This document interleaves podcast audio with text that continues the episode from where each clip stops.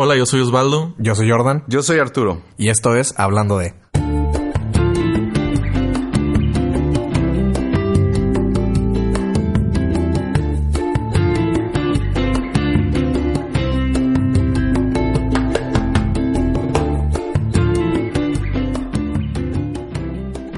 ¿Qué tal, amigos? Buenas tardes. Bienvenidos nuevamente a otro episodio más del podcast de Hablando De.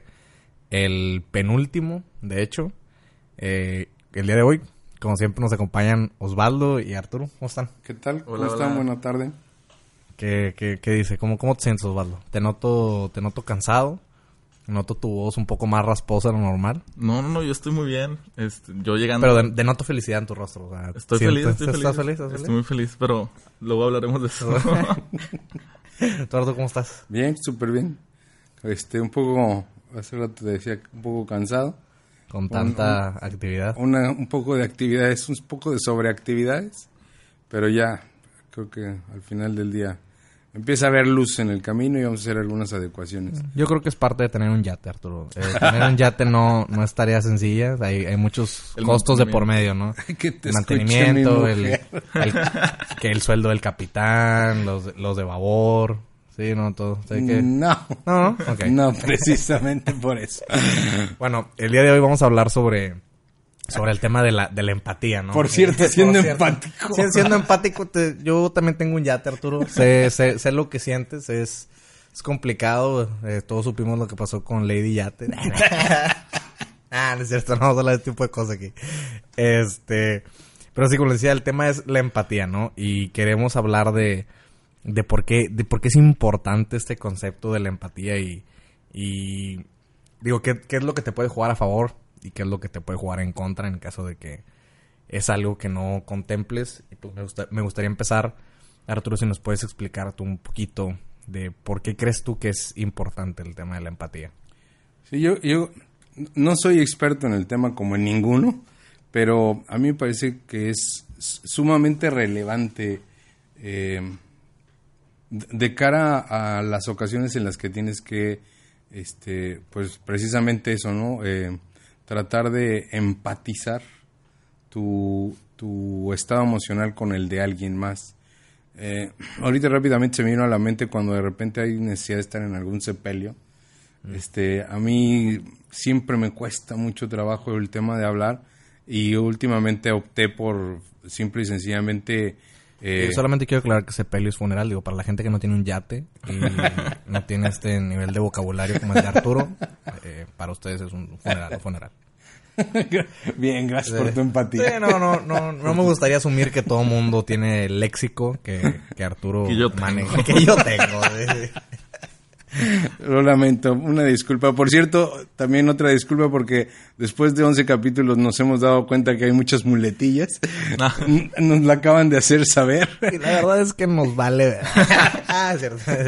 No, pero sí, la verdad es que es una disculpa pública en el sentido de que pues no somos expertos en este asunto y hay que cosas... lo parecemos a veces. Pero han de pensar que son locutores profesionales de radio y la verdad es que sí. Jordan es el CEPI. En las mañanas. Yo era Pepito a la gente que escuchaba el radio de Monterrey. Yo era Pepito a esa gente que escuchaba el radio por el 2008. Disculpa. Ya sacaste tu edad, a notar. 76 años. Entonces, bueno, en un funeral, gracias por la aclaración. Por la interrupción.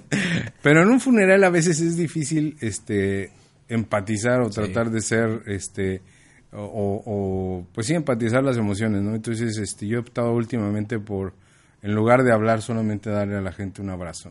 A veces decir, pues no sé... Lo que dicen todos, ¿no? Tal vez el lo siento. Lo siento, pues no lo sientes, o sea, sí, ni es tu familia a veces, o a veces ni los conociste, entonces no puedes decir lo siento, ¿ah? Yo creo que es un poco difícil a veces esa parte. Y para mí es importante porque... En el día a día, al final, cuando tenemos oportunidad de tratar con mucha gente, sí tenemos que estar muy pendientes de lo que la gente tiene en sus emociones, ¿no? Por ejemplo, hay ocasiones que en la escuela con los chicos, pues sí tengo que estar muy atento de cuando alguien llega triste, cuando alguien llega demasiado eufórico porque algo salió bien, Hay que estar muy pendiente de esas actitudes que son el reflejo, como ya lo explicamos, de las emociones, porque si no de otra forma podemos de manera inconsciente dañar o hacer sentir mal a alguien.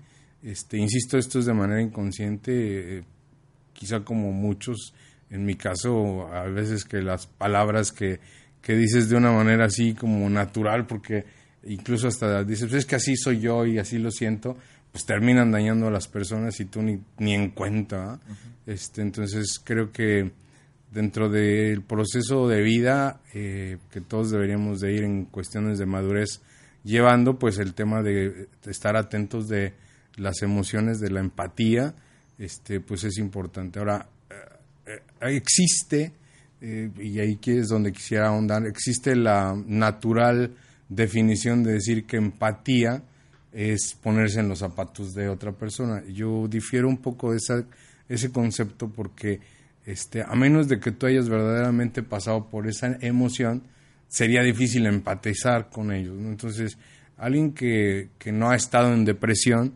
y ve a alguien con depresión, pues sería muy difícil decir, me pongo en tus zapatos. No te puedes poner en mis zapatos porque no hay ni las circunstancias ni la experiencia de vivir esa emoción.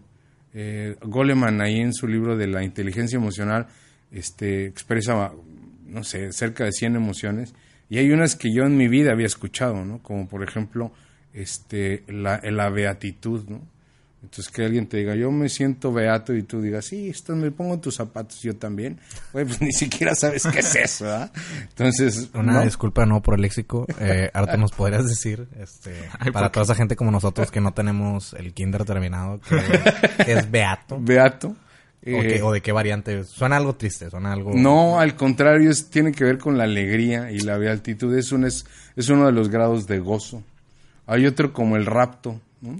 O sea, hay una emoción que se llama rapto, y el rapto es una exagerada expresión de alegría.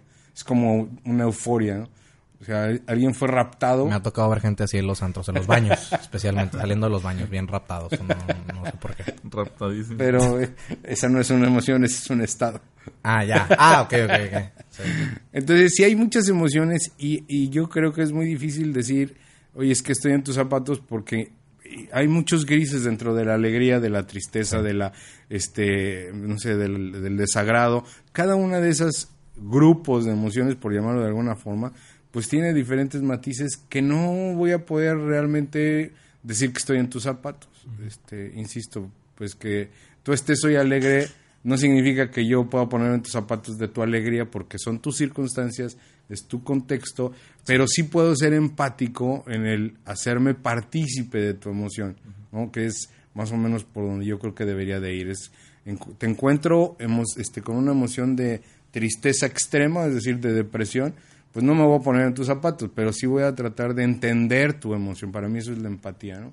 Tratar de entender que tú tienes un estado de emoción de depresión que implica de mi lado, pues no ser todo lo opuesto, ¿no? Estás en depresión y venirte a decir, no, pues estás bien jodido, no sé qué, pues ahí no estás siendo empático, ¿no? Por el lado contrario, pues palabras de aliento, palabras de pronto de paz, de generarle a las personas pues una búsqueda de transicionar de uno a otro estado, es creo que para mí la empatía, ¿no? Pero sentir así que lo que los demás, como ahorita yo no puedo sentir lo que siente Osvaldo, ¿no?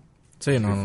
Sí, pero yo creo que principalmente porque es una persona responsable, una persona que duerme sus horas con actividades, no procuras llegar a tu casa tomado a las 6 de la mañana. Yo creo que es parte de lo principal por lo cual no puedes sentir lo que Osvaldo siente en este momento. Es otro Osvaldo, no es otro Osvaldo. Sí. No es Es otro Osvaldo. Chavo que falleció. De hecho, fuimos un sepelio que comentabas, murió en un yate, de hecho. Pero te invito, Osvaldo, ¿qué opinas? Te noto callado, con la boca algo reseca. No, es mentira todo lo que están diciendo. Dice Gatorade que tienes ahí, Gatorade, patrocínanos. A Osvaldo especialmente. Pues volviendo con el tema, no, es un... Pues la verdad me hace mucho sentido lo que dice Arturo, porque para mí el tema de la empatía es como un tema que ha sido muy importante estos últimos meses y años. que el tratar, y que sí me he dado cuenta de eso, que a veces el tratar de ponerte en los zapatos de las personas puede ser muy complicado porque pues no has vivido todas las cosas que han vivido esas personas. Y siento que hasta cierto punto puedes comprender un poco sus emociones. Igual, de todas formas, creo que sería demasiado egocéntrico el decir que puedes entender a todo el mundo, porque pues no. Pero creo que sí es bastante tener esa sensación de pues intentar ver y ponerte en... Perdón, es que ya acá hacer un movimiento muy... hacer... ¿Qué estaba diciendo? Ya se me fue el hilo de que estaba diciendo. Ah, bueno, sí, perdón. De las Cheves. Sí, estábamos todos... sí, de tratar de estar consciente de que todos estamos pasando por algo. Creo que eso es lo más importante. Yo trato de ver así la empatía, el de estar consciente que todos estamos pasando por algo. A lo mejor no comprendes lo que está pasando a otra persona, pero estar consciente de que todos tenemos problemas y a todos en algún punto nos está yendo la fregada. Y si alguien te trata mal en algún momento, puede ser que pues simplemente lo agarraste en sus 5 minutos o le acaba de dar una noticia así súper terrible y lo que tú le estás diciendo pues prácticamente en ese momento le da la madre. Es como que, o sea, lo que me estás diciendo es del que tengo que entregarte este pendiente para hoy a las 4 de la tarde. No podría ser menos importante. No podría ser. Mí. Me acaban de decir que, no sé, que acaba de tener un accidente un familiar mío. O sea, esto para mí ya pasa segundo término. Y pues tú, si no puedes ver ese...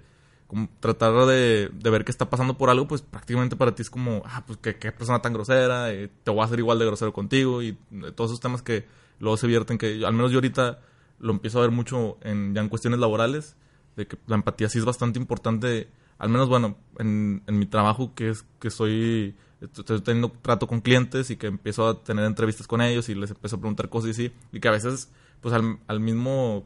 Bueno, para poner contexto, ahorita estoy trabajando en un proyecto de automatización de procesos y que es el programar robots para que hagan tareas que son muy rutinarias para las personas y que son trabajo de talacha que hacen muchas veces en los trabajos y que lo único que hacen es perder tiempo y que no tienen ningún valor agregado para la persona porque no le dan conocimientos de nada.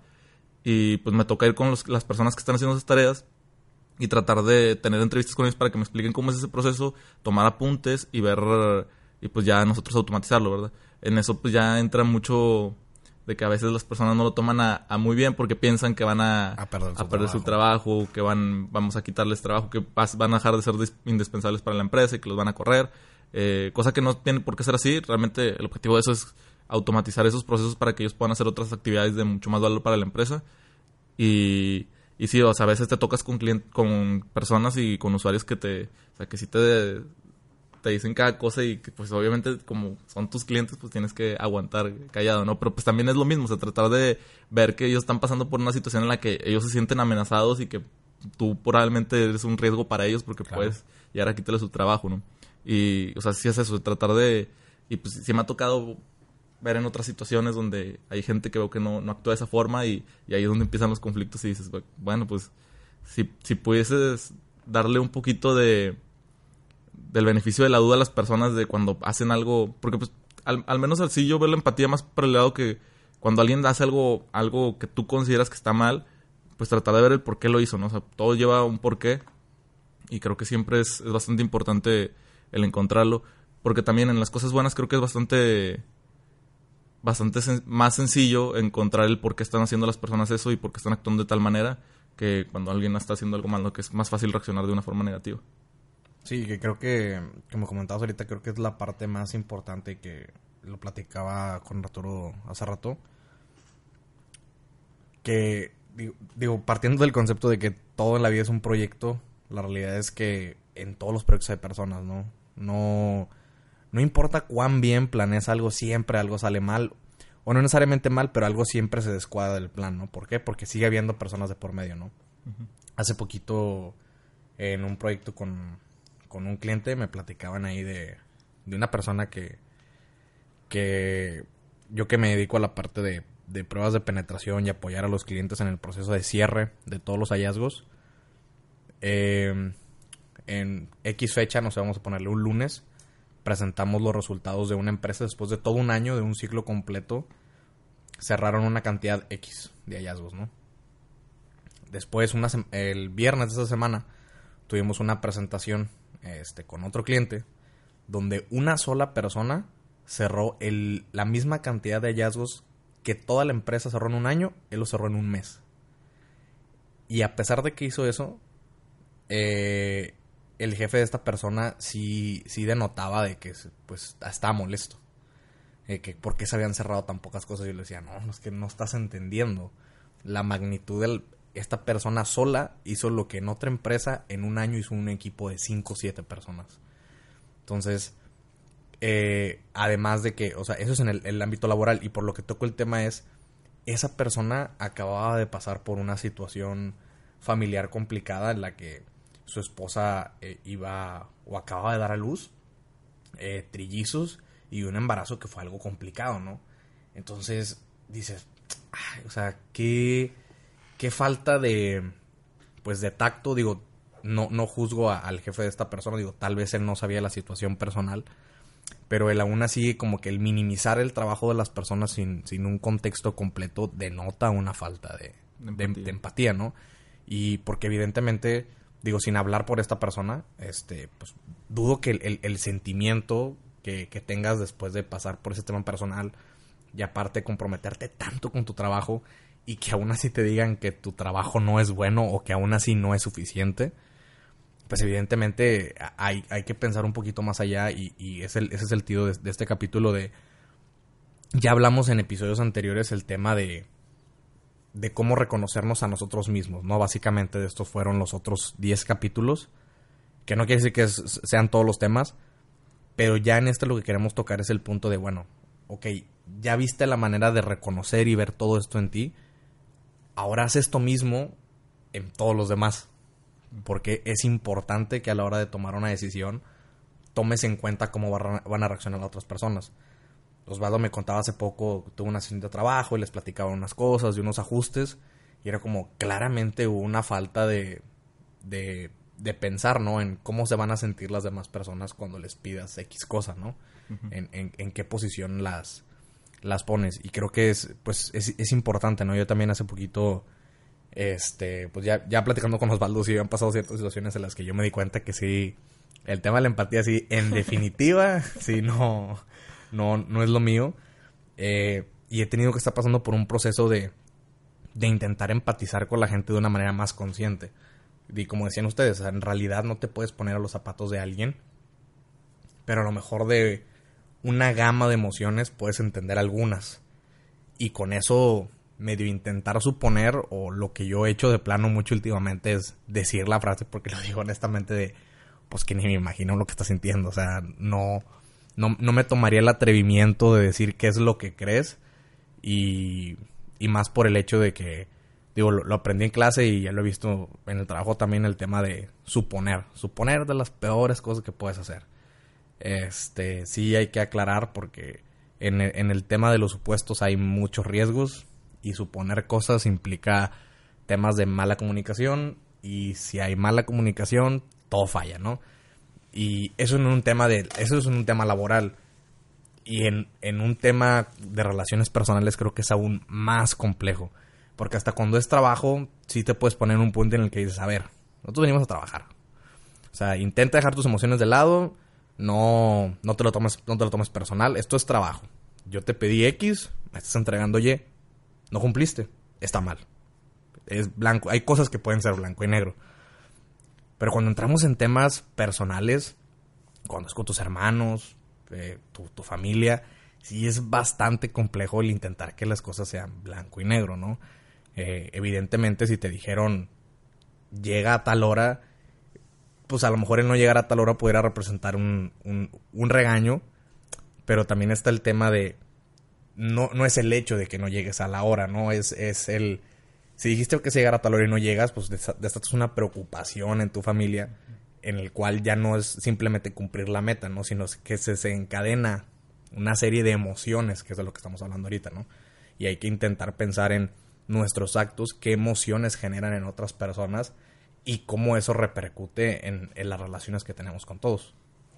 Sí, yo creo que algo que tendríamos que hacer es ya en ese avance que debimos de haber tenido de reconocer nuestras emociones, tenemos que expresarlas, porque el problema, creo que en muchas de las situaciones es, en el momento que nosotros expresamos nuestras emociones, la gente nos puede considerar vulnerables. Es decir, claro, pierdes tu fortaleza, entre comillas, de controlar tus emociones. En realidad debería de ser al revés. Muchas ocasiones este tema de pronto juzgar o llegar a alguna conclusión a partir de inferencias, también parte de la falta, como decías ahorita, de comunicación.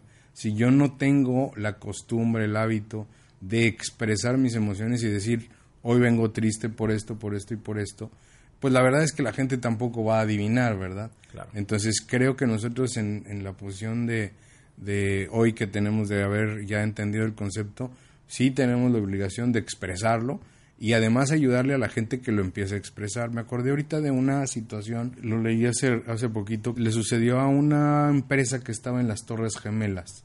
Cuando ocurrió esta catástrofe de las Torres Gemelas, en esta empresa el jefe o uno de los ejecutivos que habían quedado vivos, lo que hizo fue reunir a los que habían sobrevivido y expresarles su emoción, es decir, expresarles abiertamente la tristeza que sentía y todo lo que había sucedido alrededor del día y los días posteriores en que se dio esta situación, y eso generó en los demás también la necesidad de expresar lo suyo, y se dieron cuenta que al expresar las diferentes emociones, unos, obvio, en los diferentes matices de tristeza, por los diferentes impactos que cada uno de ellos tenía, sí le dio a la gente la posibilidad de ahora sí empatizar.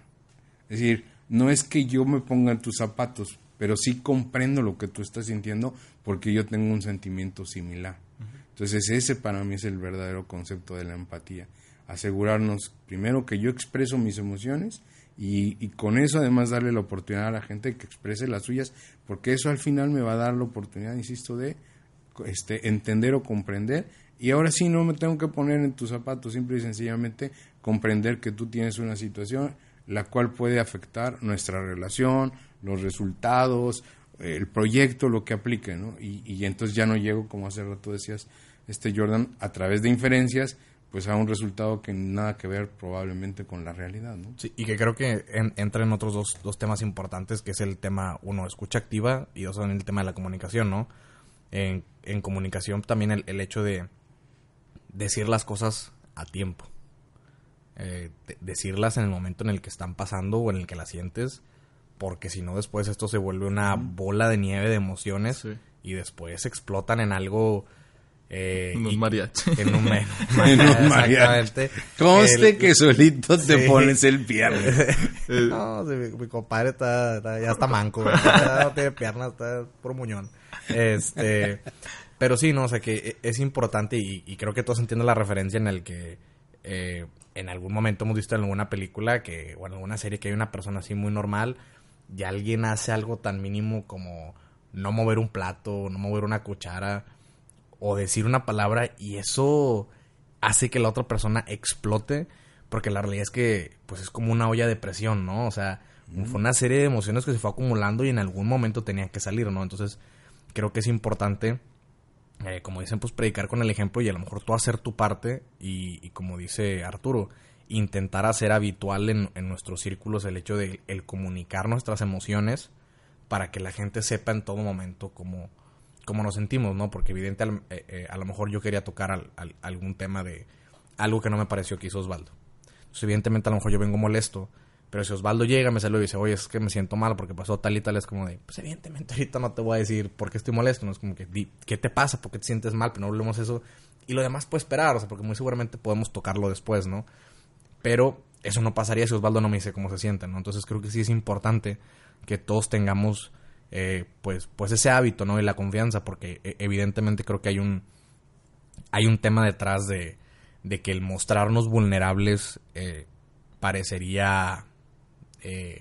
pues que somos débiles, digo, y en una sociedad tan machista como México, eso como que como hombre no te puedes permitir eso, pero creo que es completamente normal que eso es una falsedad completamente y creo que denota más fortaleza el poder comunicar tus emociones que el ocultarlas y reprimirlas, ¿no? Sí, que también es eso, o sea que...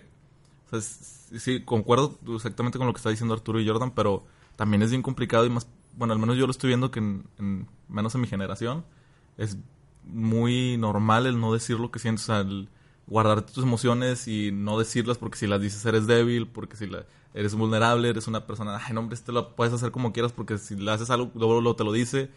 Y al menos yo siempre trato como, si algo me molesta y algo no me parece, tratar de comunicárselo a la persona lo antes posible. A veces, obviamente, no puede ser tan... Sí, o sea, tampoco a lo mejor en el momento, literalmente, porque hay más emociones que pueden desencadenar otras cosas. Hay que dejarlo reposar un poquito para pensar bien lo que vas a decir y no decir cosas que probablemente te puedas arrepentir después. Claro. Pero también está el ejercicio de que pues también no es fácil el abrirte con alguien y decirle que, oye, pues estás haciendo esto y me molesta, porque el decir eso... O peor aún, me lastimaste. Ajá, porque da paso a escuchar la opinión de la otra persona y que la opinión de la otra persona puede ser de que, pues está bien, pero me vale. O sea, y pues eso... Ya después de que te abres y le dices cómo te sientes, puede ser hasta más doloroso, ¿no? Pero igual, o sea, creo que es... Yo nunca lo he visto como volverte vulnerable a decir tus emociones, sino como un acto de valentía. De cada vez que dices lo que sientes, estás demostrando que eres una persona valiente. Y la verdad, a mí las personas que luego me dicen o que noto que tienen esa forma de ser, de decirte las cosas que piensan, decirte cómo se sienten, son de las personas que más quiero en mi vida. Pero, o sea, sí es bastante interesante eso. O sea, que puede lograr... A veces puede ser bastante difícil el tratar de decir lo que sentimos por ese miedo al que dirán, ¿no? De que, ¿qué van a decir de mí si empiezo a decir lo que siento? Y creo que lo podríamos hacer si lo manejamos desde el punto de vista de una comunicación asertiva. Yo creo que en alguna ocasión compartimos el siento, pienso y quiero. Ah, sí. Todavía lo sigo aplicando. O sea, es eso básicamente. El decirte... Yo creo que... Ese sumado con pan, jamón, pan. Esos efectos, ¿No te acuerdas del pan? Pan, jamón, pan. Ya, sí. De lo que estaba en medio, ya. Bueno, pero hablemos primero del siento, pienso y quiero. Del siento, pienso y quiero. Yo, o sea, una de las cosas que creo fervientemente es nadie te puede juzgar por lo que sientes. Es decir, puede ser que tengamos puntos de vista diferentes de un mismo evento, pero lo que yo siento no lo puedes juzgar. Es decir... Que yo me y no siento, lo puedes cambiar. Y no lo puedes cambiar. O sea, que yo diga, oye, estoy enojado. Pues puede ser que a ti te parezca o no te parezca, pero para mí es importante. Pues cuando dices el sentimiento o partes del sentimiento, ya lo que sigue es la manera en que podemos llegar los dos a tener una empatía, ¿no? Entonces, partes del me siento enojado porque pienso que lo que tú estás haciendo no es correcto y yo quiero saber si de pronto hay algo que podemos hacer para cambiarlo, ¿no? Entonces, cuando tú dices eso, automáticamente me ha sucedido, desarmas a las personas, porque no estamos hablando de una perspectiva o de un hecho, sino de lo que yo siento, y eso es más difícil de juzgar o de llegar a una conclusión. Y me acaba de pasar hace poquito con una chica que yo nunca había visto en mi vida. De repente empezamos a trabajar juntos y me empezó a gritar en el teléfono. Así es que en la segunda llamada le tuve que decir, mira, lo siento, pero... Quiero expresarte que me está molestando la forma en que estás dirigiéndote a mí. Yo pienso que si vamos a trabajar juntos, me parece que lo podemos hacer diferente y yo quiero saber si hay algo que podamos en conjunto hacer, porque de otra forma esto no va a avanzar, ¿no? Entonces, la chava como que en la llamada se quedó callada, y a la siguiente, o sea, en la primera... en esa llamada ella como que hizo un paso para atrás, se quedó ahí unos segundos así en silencio y retomó el tema, pero ya en la siguiente llamada el tono cambió completamente, su actitud era diferente, porque sí se dio cuenta que me estaba enojando, es decir, que yo estaba ya molesto por su forma de actuar. De ahí en adelante las cosas fluyeron. Entonces sí puede ser a lo mejor para las personas doloroso escucharlo, pero también creo que es importante desde nuestro punto de vista expresar lo que sentimos, porque si no, pues dejamos que las cosas, como decía hace rato Jordan, avancen, y va a llegar un momento en que la olla de express explote, y no explota suavecito, sí, no es suave, sí. O sea, va a tronar bien, ¿verdad? A 200, Jordan. 190 explotó. ¿Puedes contar esa historia? Claro, mira, A veces lo dejaremos para el otro podcast que estamos a punto de abrir, Osvaldo Lío, que se llama Historias de un Corazón Roto. Oye, no estaría mal. Otro podcast. 200 capítulos de aquí. A Arrabal Studio le gusta esto. Sí, no, y de hecho, eso que estabas diciendo me recordó bastante un video que vi esta semana de Gary, que creo que tú también lo viste, que hablaba de que cuál es el peor error que puedes estar haciendo como empleado de una organización. y que es el no expresar lo que sientes, uh-huh.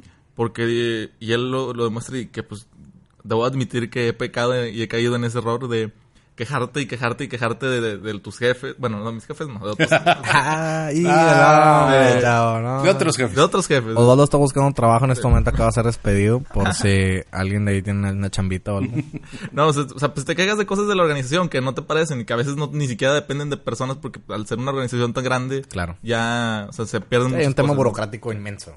Y pues son tus quejas y de repente te juntas con tus compañeros y empiezas a hablar de eso, ¿no? Y de que, es que no me parece esto y así. Como buen godín, sacas el estrés de adentro y con unas copas, ¿cómo no? Exactamente. Y suele ser muy, muy gracioso, porque luego te pones a pensar y te das cuenta de que nadie ha cuestionado eso con nuestros superiores. Como que, bueno, nos molesta esto, pero lo hemos dicho, pues no. Pues entonces, ¿cómo esperamos que cambie? Él ni en cuenta está de que nosotros tenemos ese problema, porque nunca se lo hemos expresado. Exactamente. Y me he dado cuenta que el tiempo en el que yo he tenido algo que no me parece en mi trabajo y lo expreso, generalmente siempre tengo resultados muy positivos en que mis superiores es como que, ok, o sea, no estaba enterado, ahora sí, ahora que me dices, ya vamos a hacer qué podemos hacer para cambiarlo.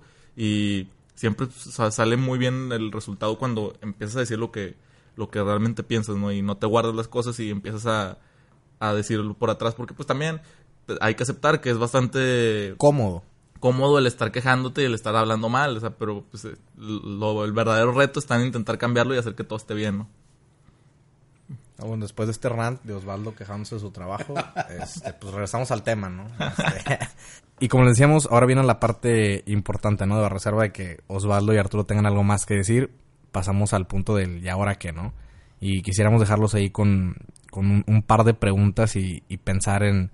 ¿Ustedes alguna vez se han cuestionado las emociones de los demás para ver su reacción? O sea, antes de reaccionar o explotar o de realizar un comentario, ¿han tomado las emociones de otras personas en cuenta? La otra es el tema de que hay que tomar en consideración... las emociones de otros, ya no a la hora de decir algo, sino en la toma de decisiones. ¿Qué tanto contemplamos las emociones de otros antes de hacer algo? Por ejemplo, hace rato les platicaba a Arturo y Osvaldo un sencillo ejemplo, ¿no? Si quedamos que nos vamos a ver hoy para grabar el episodio, y yo les digo, ¿sabes qué? Pues no me siento con ganas, no voy a poder ir. Está el hecho de, tal vez para mí es muy incómodo porque yo soy quien siente eso, ¿no? Tal vez yo no me siento con las ganas de grabar, pero la realidad es que mi decisión no solamente me impacta a mí, ¿no? Impacta a un grupo de personas.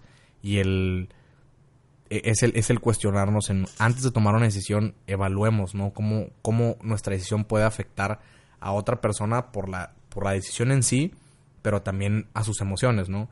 Y cómo la afectación en esas emociones puede después generar una afectación en nuestras emociones. Entonces vuelve como un círculo, ¿no? Vicioso, virtuoso, dependiendo de la decisión que tomemos. Pero sí llegué, Jordan. No, está bien, Osvaldo, está bien. Sabemos que te vale madre tu jale. No, pero aquí no, Osvaldo. Y que los invitamos a que piensen cuándo fue la última vez en las que ustedes reconocen que sus acciones afectaron las emociones de los demás, ¿no? Amigos, ¿algo más que quieran agregar? A mí me gustaría agregar otro que se me acaba de ocurrir ahorita. No, nos vamos, gracias. Bueno, nos vemos en el siguiente capítulo. No, me gustaría agregar uno que se me ocurre ahorita, que es intentarlo como ejercicio. Si tú estás en este momento teniendo algún problema, que muy probablemente sí tienes algún problema con una persona y tienes algo que no le has dicho y que por la X o Y razón sientes que no se lo has dicho, que intentes decírselo, el siento, pienso y quiero. Y pues cheque los resultados. Si te va mal, pues ya no fue mi culpa. Mamá está mala y te quiere ver. Mamá está mala. No, otra cosa que los invitaría también a hacer es el hecho de que intenten tomar una acción estando conscientes de la emoción que van a generar. Y como por ejemplo yo les pongo, los invito a que nos depositen y generen una buena emoción en nosotros. Les garantizamos que ese dinero va a ser utilizado para la fundación del podcast del Corazón Roto. Y ahí es donde Osvaldo y yo comenzaremos a compartir historias de desamor. Seremos un programa más de la radio. Ustedes podrán marcar y decirnos qué les duele. Y vamos a rifar una serenata cada 15 días. Oye, la verdad es que no suena tan mal. Está bien, ¿no? Imagínate hacer una tanda para un mariachi. Sí sería buen negocio. O sea, por Instagram de votos, manden... Oigan, sí, mándenos... Mándenos 100 pesos. Mándenos 100 pesos, oiga. Cuando los oigan, se los van a hacer llegar. No, pues 100 pesos nunca caen ahí mal de más. Nada más en efectivo para que no cheque el SAT. Algo más, amigos. No, muchas gracias. La verdad es que estuvo muy bueno el capítulo. Esperemos que lo hayan disfrutado. Y pues déjenos sus comentarios ahí en Instagram. Sabemos que a veces a lo mejor no hay fotos, pero nada como un DM. Dejen de mandarle fotos picosas a Osvaldo, por favor. La red es una red social profesional. Los agradecemos y pues que estén bien. Hasta la próxima. Yo ahí la sigo recibiendo, no se preocupen. Hasta luego. Manden sus fotos picosas a Osvaldo. @OsvaldoGaona. Ahí está abierto el DM para todas sus preguntas. Sus preguntas, no manden notes. No manden. Sí. Hasta luego. Hasta luego, bye bye. Síguenos en nuestras redes sociales, Instagram, Facebook y YouTube como podcast_hablando de. Este podcast fue producido por Arrabal Studio. Productores ejecutivos Carlos Urrutia, Javier Martínez, Sergio Urrutia. Grabación y edición Javier Martínez.